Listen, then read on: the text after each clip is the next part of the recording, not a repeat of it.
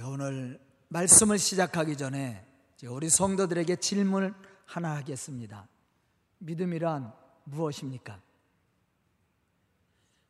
가장 쉬우면서도 가장 어려운 질문이기도 합니다. 대부분의 신앙생활을 하는 사람들을 보면 믿음의 고백을 많이 합니다. 하지만 그들의 삶을 들여다보면 또 많은 사람들이 믿음의 고백을 하는 것만큼 믿음의 삶을 살지 못하는 것을 보게 됩니다. 믿음의 고백을 하기는 쉬운데 믿음의 삶을 사는 것은 너무 어려운 겁니다. 이유가 무엇입니까? 그 이유는 하나님을 향한 확실한 믿음이 없기 때문에 그렇습니다. 시브리서 11장 1절에 보면 이렇게 말씀하고 있습니다. 믿음은 바라는 것들의 실상이요 보이지 않는 것들의 증거니라. 아멘. 여기서 말하는 실상은 주관적인 확신을 의미합니다. 누가 뭐래도 확실한 신앙의 고백을 말하고 있는 것이죠. 하나님의 약속의 말씀은 경험상으로 볼 때 아직 미래지만 믿음의 눈으로 볼 때는 현재의 일이 되는 것을 의미합니다. 다시 말하면 아직 존재하지 않는 것이라 하더라도 믿음을 통해서 볼 때 그것이 내 삶 속에 현실적으로 존재하는 것을 의미합니다. 그러므로 믿음의 사람들은 육신의 손으로 잡을 수 없고 눈으로 볼 수 없었지만 잡은 것처럼 눈으로 보는 것처럼 살았다라는 것이에요. 하나님은 또 이러한 믿음의 사람들을 통해 역사하셨고 또 그들을 축복하셨습니다. 또 그들을 들어 쓰심으로 하나님의 일을 이룰 수 있는 은혜도 능력도 주었습니다. 본문 11절에 보면 예수님은 우리에게 이렇게 말씀하고 계십니다. 믿음이 있고 의심하지 아니하면 이 무화과 나무에게 된 이런 일만 할 뿐 아니라 이 산도로 들려 바다에 던져지라 하여도 될 것이요. 아멘. 우리가 하나님께 부르짖는 믿음의 기도는 받을 수 있을 것이다. 받을는지도 모른다. 아마 받게 될 것이다. 라는 반 부정적인 신앙이 되어서는 안 됩니다. 참된 믿음의 기도는 내가 믿고 바라는 소원이 주 예수 그리스도 안에서 그대로 이루어짐을 믿고 확신하고 행동하는 것을 의미합니다. 오늘 말씀 속에서 예수님은 이러한 사실을 우리에게 가르쳐 주면서 강조하고 있습니다. 저는 지금까지 신앙생활 하면서 하나님을 향해 많은 기도를 드리고 많은 것을 기대해 왔습니다. 그런데 놀라운 사실은 제가 하나님을 향해 믿음으로 기도하고 기대했던 대부분을 다 하나님이 허락해 주셨다라는 거예요. 물론 시간적인 차이는 있습니다. 그렇지만 믿음으로 구했던 모든 것을 하나님은 거절하지 않고 이루어 주셨다라는 거예요. 저는 오늘 말씀을 듣는 우리 성도들도 이러한 믿음의 사람들이 되어서 우리 속에 역사하시는 하나님을 체험하고 기도하는 모든 것을 이루고 성취해가는 그러한 믿음의 성도들이 다 될 수 있기를 주의 이름으로 축원합니다. 그럼 우리가 어떠한 믿음으로 하나님의 능력을 체험하고 역사하시는 은혜를 받고 누릴 수 있을까? 우리가 오늘 말씀을 통해 몇 가지를 생각해 보고자 합니다. 첫째는 받은 줄로 믿고 기도 응답에 기대를 가져야 됩니다. 우리는 기도할 때 하나님 저에게 이것을 허락하시면 제가 하겠습니다. 이런 기도 많이 하죠. 거기에는 반 부정이 들어가 있습니다. 주지 않으면 안 하겠다는 의미도 들어가 있는 거예요. 하나님의 안 줄지도 모른다라는 의미도 거기 들어 있습니다. 우리는 하나님 앞에 그런 기도 드려서는 안 돼요. 하나님이 주신 줄 믿습니다. 제가 주신 줄 알고 하나님 하겠습니다. 그게 더 멋지지 않아요? 제가 항상 강조하는 내용이죠. 똑같은 기도 같지만 전혀 다른 기도입니다. 듣는 사람의 입장에서 볼 때는 전혀 다른 개념의 의미예요. 우리는 어떤 기도를 드리고 있습니까? 믿음의 기도입니까? 반, 부정적인 기도입니까? 본문 22절에 보면 예수님은 이렇게 말씀하십니다. 너희가 기도할 때에 무엇이든지 믿고 구하는 것은 다 받으리라. 아멘.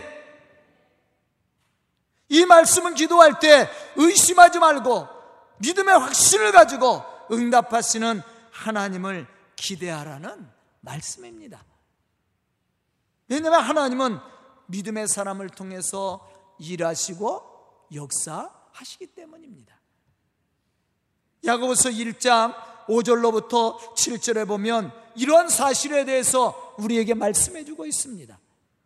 너희 중에 누구든지 지혜가 부족하거든 후히 주시고 부짓지 아니하시는 하나님 앞에 구하라. 그리하면 주시리라. 오직 믿음으로 구하고 조금도 의심하지 말라.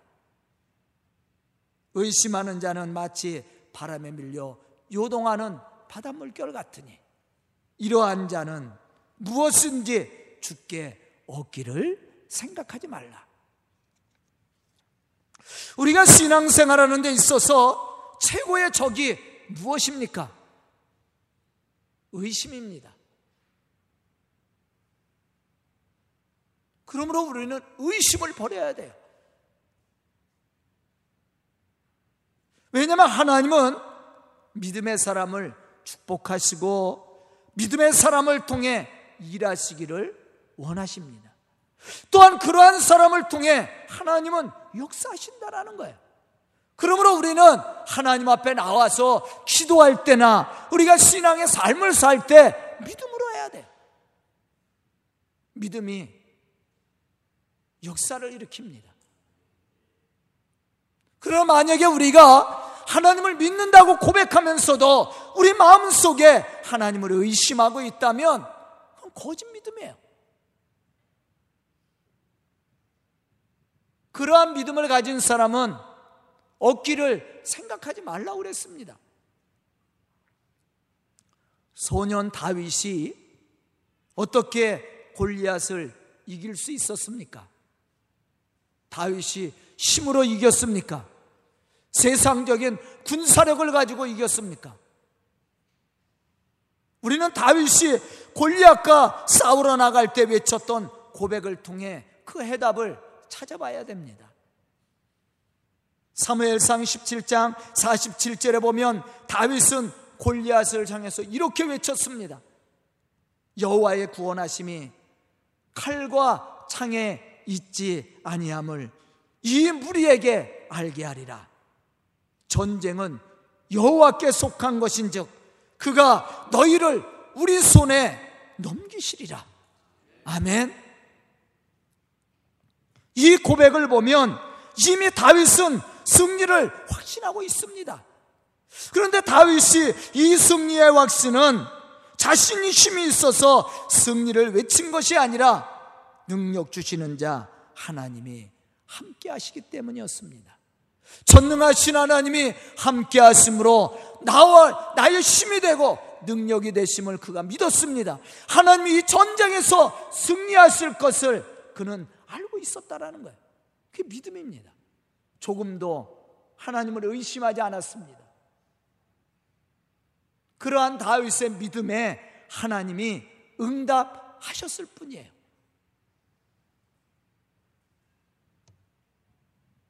노르만 빈센트 빌 박사는 목표 달성의 세 가지 조건에 대해서 말했습니다. 첫째는 그림을 그려라. 그리고 두 번째는 기도하라. 그리고 세 번째는 실천하라. 우리는 그림은 잘 그립니다. 기대도 많이 갖습니다. 그리고 기도도 해요. 그런데 문제는 실천하진 않아요. 그것이 될까? 마음에 의심을 가지고 있습니다. 그러니 되는 게 없습니다. 하나님은 그것을 원하지 않아요. 하나님이 원하는 기도는 그림을 멋지게 그리라는 거예요. 기대는 크게 가지라는 겁니다. 그리고 기도하라는 거예요. 그리고 하나님이 주신 줄 믿고 실천하는 겁니다. 그게 믿음이에요. 믿음은 바라는 것들의 실상이요. 보이지 않는 것들의 증거라고 얘기했습니다. 우리는 말씀은 잘 읽고 고백도 잘합니다. 그런데 문제는 그렇게 살질 않아요. 그게 문제야. 그리고 하나님이 기도 응답을 안 해준다고 이야기를 합니다. 당연히 응답을 받을 수가 없지요.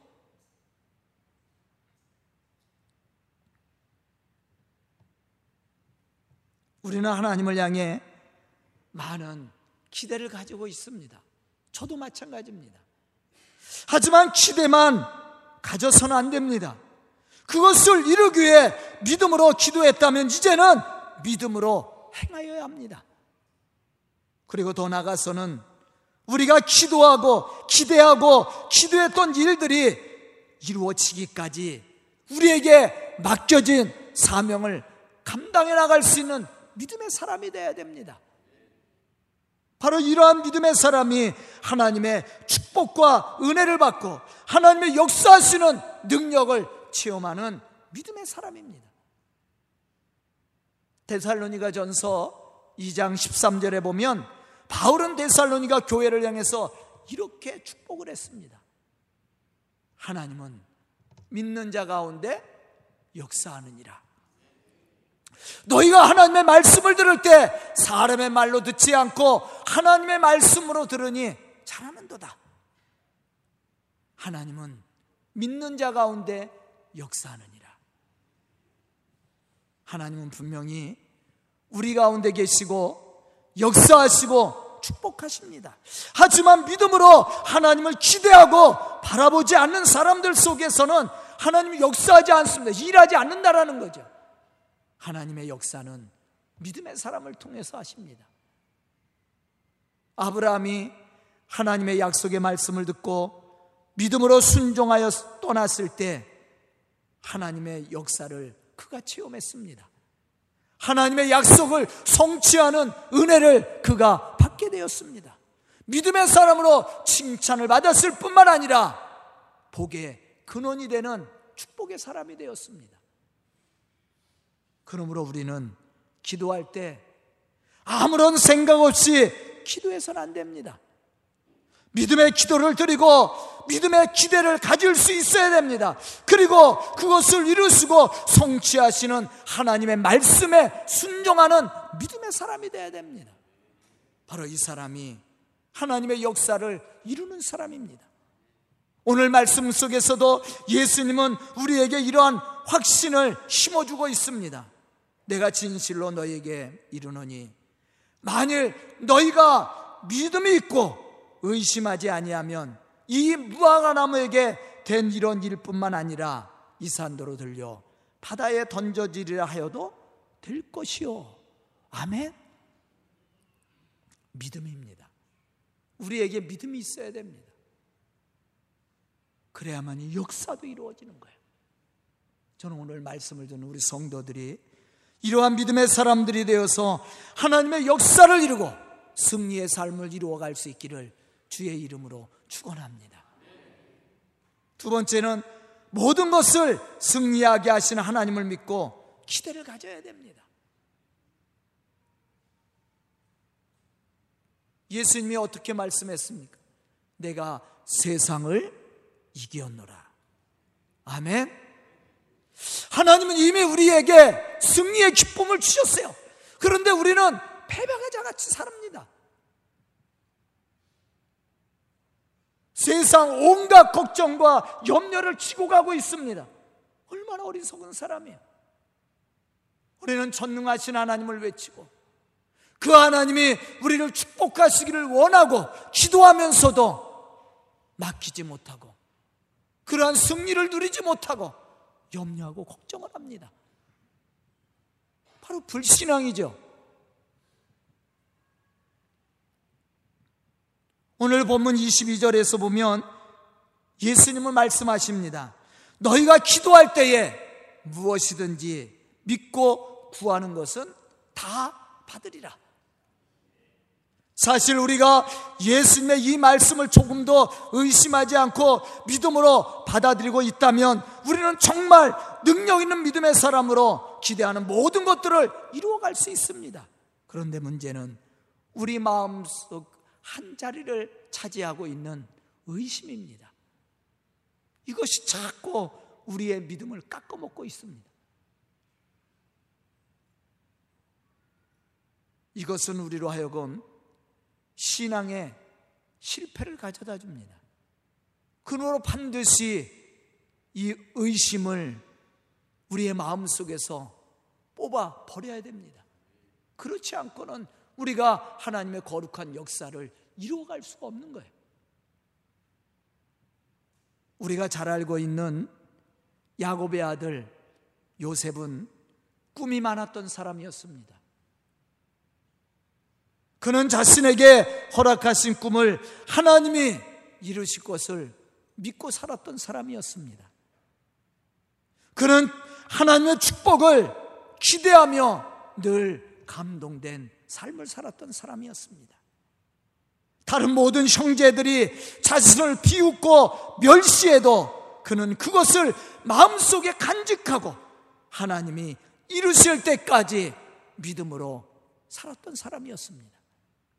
형들이 자신을 팔아 애굽의 노예로 팔려갔을 때도 누명을 쓰고 옥에 갇혔을 때도 그는 하나님의 응답을 기대했습니다. 이러한 요셉은 하나님의 축복을 받고 누리는 사람이 되었다라는 것이죠. 우리도 마찬가지입니다. 우리가 하나님의 허락하시는 축복을 받고 세상에서 승리하는 삶을 이루어가려면 우리를 축복하시고 승리의 삶으로 인도하시는 전능하신 하나님을 바라볼 수 있는 믿음이 필요합니다. 뿐만 아니라 우리를 축복하시는 하나님의 축복을 기대하며 우리에게 맡겨주신 사명을 감당해 나갈 수 있는 믿음이 필요합니다. 우리의 삶 속에 고난이 찾아오고 실패를 경험한다 할지라도 우리를 축복하시는 하나님을 향한 기대를 버려서는 안 됩니다. 요셉도 많은 실패를 경험했습니다. 많은 어려움을 겪었습니다. 하지만 그는 한 번도 하나님을 향한 기대를 버린 적이 없습니다. 그것이 믿음입니다. 그가 기대하고 믿음으로 사는 대로 하나님이 그를 축복해 주셨어요. 지금 우리에게 필요한 신앙입니다. 그런데 왜 많은 사람들이 신앙생활에 실패를 거듭합니까? 그것은 우리를 축복하시는 하나님을 기대하지 못하고 불신앙의 눈으로 하나님을 바라보기 때문입니다. 이러한 사람의 삶의 모습을 보면 늘 부정적입니다. 생각하는 것도, 말하는 것도, 행동하는 것도 부정적입니다. 그러니 안 될 수밖에 없죠. 제가 목회하면서 우리 성도들에게 부정적인 얘기를 한 적이 거의 없다고 저는 생각합니다. 제가 교세람 일주일 동안 봉사하다 왔어요. 저 어렵게 공사를 합니다. 그래도 교사람 목사님들에게 감사한 것은 하나님이 채워주시겠지. 얼마나 신앙이 좋은지요. 제가 야 요것만큼만 늘 넓혀라. 그리고 지시하고 왔는데 가보니까요 세 배나 넓게 넓혀놨어. 한 교회는 전시를 짓는데 크게 져놨습니다. 그리고 한 교회는 주택에 들어가는 데가 없어서 주택 현관을 만들려고 그랬어요. 현관만 하고 신발장 놓을 정도만 한 그 정도만 넓혀놓으라고 그랬더니 큰 방 하나 나올 정도로 넓혀놨어요. 공사비가 배로 들어갑니다. 그랬더니 아, 하나님이 해주시겠지 뭐. 그러면서 아 장평교회도 했는데 작년에 장평교회 했잖아요. 장평, 장평교회를 6천을 예상했는데 1억 2천이 들어갔습니다. 그런데 빚 하나 없이 아주 깔끔하게 정리가 됐어요. 그러니까 이 사람들이 믿음만 커졌어. 그래서 일을 다 못 끝내고 왔습니다. 하도 크게 벌려놔갖고. 그랬더니, 야, 싱크대는 부시지 말고 그대로 옮겨놔라. 그렇게 지시를 했는데요. 아예 해주겠지. 싱크대 다 부셔놨어요. 그래서 제가 최찬호 권사님에게 작년에 장평교회도 했으니까 여기도 하십시오. 장판하고. 그랬더니 뭐 싱크대는 충청년에 청장년에서 하고 장판은 경기연에 청장년에서 하기로 했습니다. 하죠?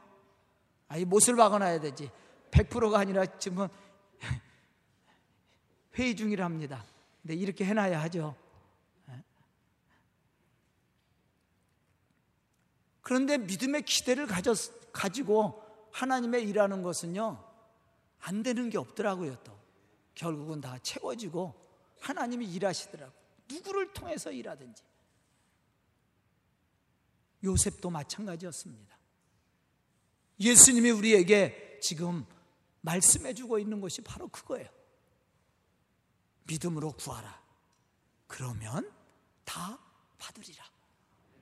저는 오늘 말씀을 듣는 우리 성도들이 이러한 믿음의 사람들이 되고 이러한 기대를 가지고 주님과 함께 동행하는 그러한 성도들이 될 수 있기를 주의 이름으로 축원합니다. 세 번째는 하나님이 함께 하심을 믿어야 됩니다. 내가 하는 것이 아니에요. 하나님이 일하시는 겁니다. 시편 23편 4절에 보면 다윗은 이렇게 고백합니다. 내가 사망의 음침한 골짜기로 다닐지라도 해를 두려워하지 않는 것은 주께서 나와 함께 하십니다. 주의 지팡이와 막대기가 나를 안위하시나이다. 아멘. 다윗이 이스라엘 왕으로 그리고 믿음의 사람으로 성공할 수 있었던 비결이 바로 여기에 있습니다. 다윗은 하나님이 자기와 함께 하심을 믿었습니다. 그러기 때문에 죽음의 길을 걸어가도 염려하거나 걱정하거나 두려워하지 않았습니다. 물론 실패할 때도 있었습니다. 그렇지만 그것 때문에 좌절하지 않았습니다. 왜냐하면 전능하신 하나님이 함께 하시고 우리를 승리의 길로 인도하실 것을 그는 믿었기 때문이었습니다.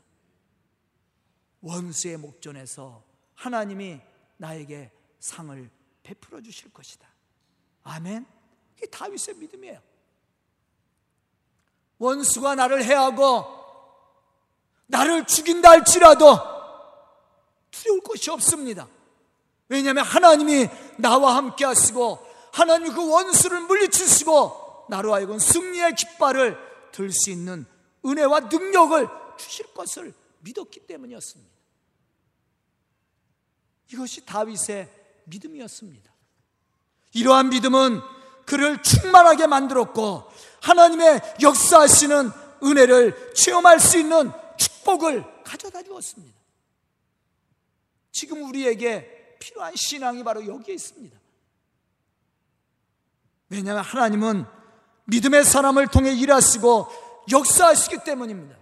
그러므로 우리는 믿음으로 구하되 조금 더 의심해서는 안 됩니다.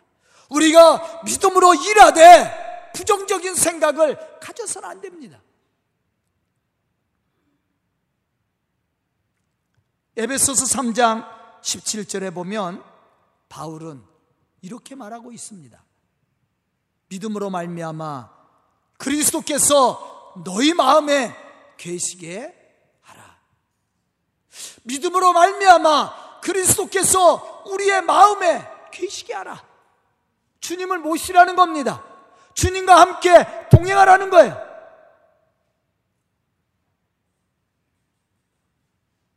왜 그렇습니까? 에베소 3장 19절에 보면 그 해답을 우리는 찾아볼 수가 있습니다. 하나님의 모든 충만하신 것으로 너희에게 충만하게 하시기를 구하노라. 다시 말하면 모든 것으로 우리를 충만하게 하시는 하나님을 우리의 마음에 모시고 믿음으로 그 충만하신 은혜를 기대하며 살아갈 때 우리는 하나님이 허락하시는 그 충만하신 은혜를 받고 누릴 수 있게 된다라는 거예요. 하지만 우리가 하나님을 의심하고 하나님을 부정한다면 하나님의 충만하신 은혜를 우리는 받을 수가 없는 겁니다. 왜냐하면 그러한 사람들 속에 하나님이 일하시지 않아요. 이러한 사람 얻기를 생각하지 말라고 했습니다.